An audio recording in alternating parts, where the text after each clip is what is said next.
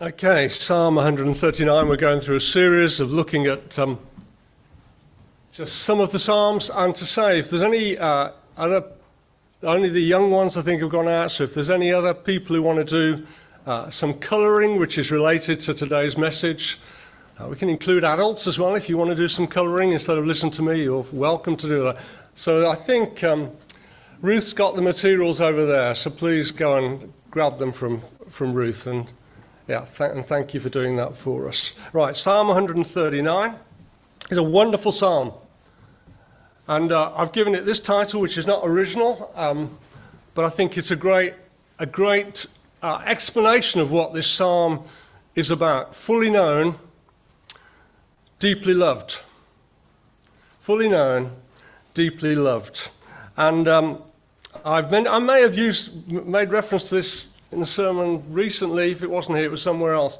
But Kim and I read um, a book on marriage uh, fairly recently. Uh, we thought we needed to uh, do some uh, sort of uh, encouragement in terms of our marriage, and uh, we read this book by Tim Keller, The Meaning of Marriage, which is a great book, and I rec- we'd recommend it to you. And this is one of the things he says in the book. Um, to be loved but not known is comforting but superficial. In other words, if somebody says they love you but they don't really know you, then what's their love all about? To be known and not loved is our greatest fear. That's why we want people to like us, isn't it? We're worried that they might not like us. But to be fully known and truly loved is, well, it's a lot like being loved by God. It is what we need more than anything. It liberates us from pretense humbles us out of our self righteousness, and fortifies us for any difficulty that life can throw at us. Now, he's talking about marriage, isn't he, of course, specifically there, but he has this line in the middle there. To be fully known and truly loved, well, that's a lot like being loved by God. Fully known and truly loved. And that, I think, is what Psalm 139 is all about. About a God who knows us completely, yet deeply loves us. And that's what we're going to look at fairly quickly this morning. So we're going to go through this at a fair old rate. There's much more that I'm sure could be said. So Psalm 139 is divided up into four sections of six verses, right? That's how it's written. That's probably how it appears in the Bible in front of you. And I've given each of these sections a title, which I think is what they're basically about. And there we have them. I don't know if the people on Zoom can see this, they probably can, but the first one is the God who knows me completely. The God who knows me completely, the first six verses. God knows everything. God knows everything. We use a lovely big word for that, don't we? As some of you will know, we talk about God being omniscient. Omniscient. He knows everything. That means that God knows everything about us. But it's not that God just has something like a medical record. Ah, here's Andrew Conlan, born in Marston Green Hospital in Birmingham, 13th of March 1956. And then, oh, yes, oh, yeah, he went to Bordesley Green Junior School, and from there he went over. God doesn't just know all the facts about us, He does, but this tells us that he actually knows us intimately. The first verse says, O Lord, you have searched me and you know me. That word for search in the Hebrew is a word that is a word that was used for digging down, like when somebody was mining for gold. That means they really dig down deep. They're not just looking at the surface, they're not just looking at the exterior, they're looking beyond, beneath and below that. And that's how God sees us. He, he searches down and therefore he knows us personally and He knows our hearts.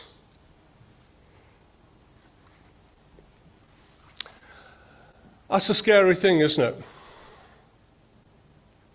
To think that God knows our hearts. Even in our closest relationships, even in our relationships with our spouses or family members, the truth is, the truth is we try to hide some things. There are some things that we're not so willing to disclose, or we rather would not be seen or known.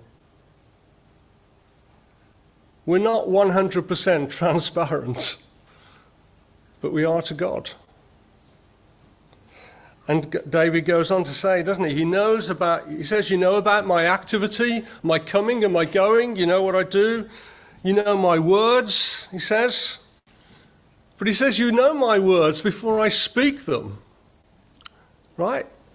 God knows what I say before I say it because he knows my thoughts and my motivations, my attitudes.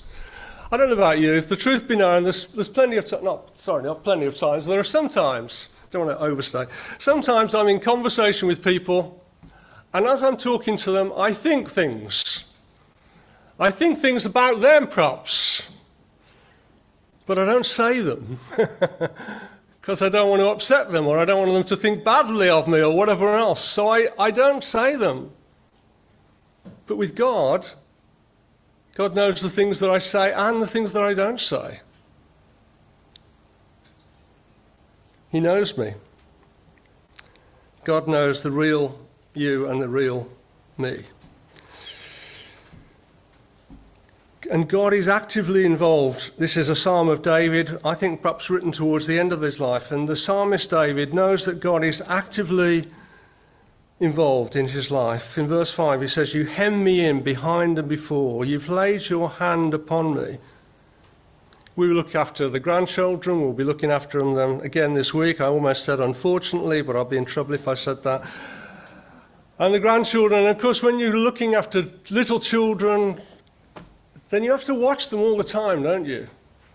And you're constantly either running after them to stop them doing something or to make sure they don't run into the stream at the park and all the rest of it. And you do that not because you want to spoil their lives, hem them in like that, but because you know you need to do that to look after them. And that's, I think, what this is what David is saying about God here. God knows him, God looks after him. God puts his hand of blessing upon his life. And David says in verse 6 such knowledge is too wonderful for me. This is amazing. That God knows me and he wants to bless me.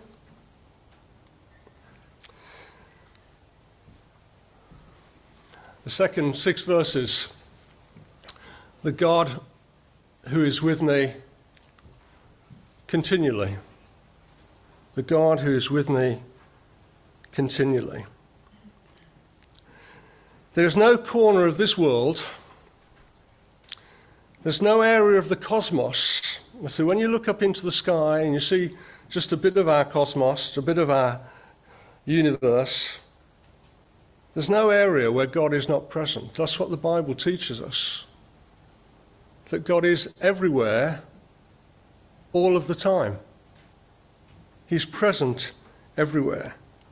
So that means that God is with me wherever I go. And David says, doesn't he, wherever I go, your right hand, in verse 10, your hand will guide me, and your right hand will hold me fast. You're there to look after me. Perhaps David's looking back over his life and he thinks that when he was a shepherd and how God was with him, whether he was a shepherd and he looked after those sheep and helped him protect the flock from the lions and the bears that came along. Or maybe he's thinking of when he fought with Goliath and all he got was a few stones, and Goliath had got all this, this great big man with all this armor, and God was there with him. Or when he wanted to kill Nabal out of, out of his anger, but God stopped him from killing him or when he became king or whatever. But David's looking back through his life and he's seen how God was always present with him, held on to him. And then in verse 11 it says, Surely the darkness will hide me and the light become night around me. Even the dark, but even the darkness not, will not be dark to you. Even in darkness, or what we perceive as darkness, God is present. There will be dark times in our lives, won't there? We've thought in one sense of one this morning for uh, the passing of Morris. That's, that is a dark time for those that knew him and loved him. Yeah? And there will be dark times for each of us. But God is still present with us in the darkness.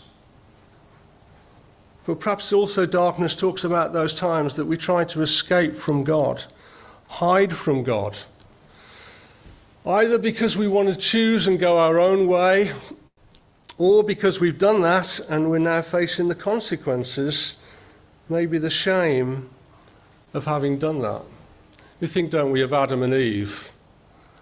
What do they do after they do what they know they've been told not to do? What do they do? They go and hide. And God comes looking for them, doesn't he? He says, Where are you? Where are you?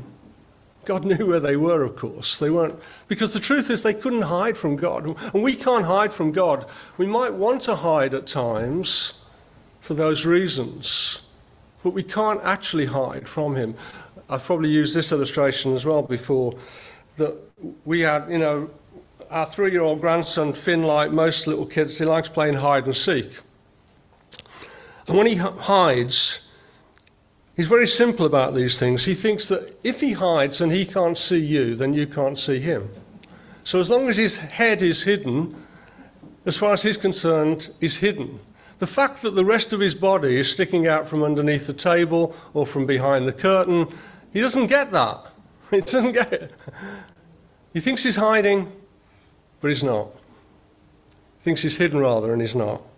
And that's the truth about us. We think we may be hiding from God, but we're not hidden at all. Not at all. He sees us. But the wonderful the wonderful truth of the gospel, in fact, the whole of Scripture, isn't it, is right, right from the beginning, from Adam and Eve onwards, men have sinned, men have gone their own way. People like us have chosen to ignore God, and yet what does God do? God comes looking for us. God pursues us. Why? Because He loves us. God comes looking the God who's with me continually. Thirdly, the God who made me wonderfully. The God who created everything, made you and me. God saw you in the womb before you were born. You know how everybody takes these little pictures of the scans that they have now, don't they, when they're having a baby, and they sometimes use those to announce the news that they're having a baby. They send a picture of the scan out. Well, God had you scanned every day from the time of your conception up until your birth. And He's seen you every day since. And what's more, He now sees, we read, every day that you have until your last day. He sees it all. He knew that Morris's last day was going to be yesterday or this morning. He knows. We don't know. We don't know if we'll all be here next week or if something might have happened to one or more of us. We don't know, do we? But God knows. He knows from the time that we were conceived right through to our final breath. And you are wonderfully made, it says in verse 14. Now, sometimes we look at ourselves and we don't think that, but we are wonderfully made. We are absolutely amazing people. When you think what our bodies can do, we were talking last night, our brains, even for those of us who don't think we're very brainy, our brains are amazing. Your brain is capable of almost, if this is not a it's not an, a, a wrong use of words, almost infinite storage. The amount that your brain can store. Now, you won't remember it. I can't even remember good friends' names these days, never mind anything else. But actually, the amount of knowledge that is stored in here, and for some of you, far much more than for in here, I'm sure, is amazing because that your brain is just so powerful.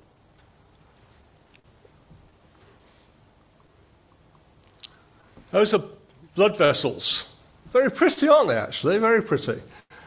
You've got lots of those inside you, aren't you? Because your blood vessels carry the oxygen, they carry the nutrients, they carry the antibodies that they need, they get rid of the waste. And I don't understand anything about science really, but, but I know it's very clever.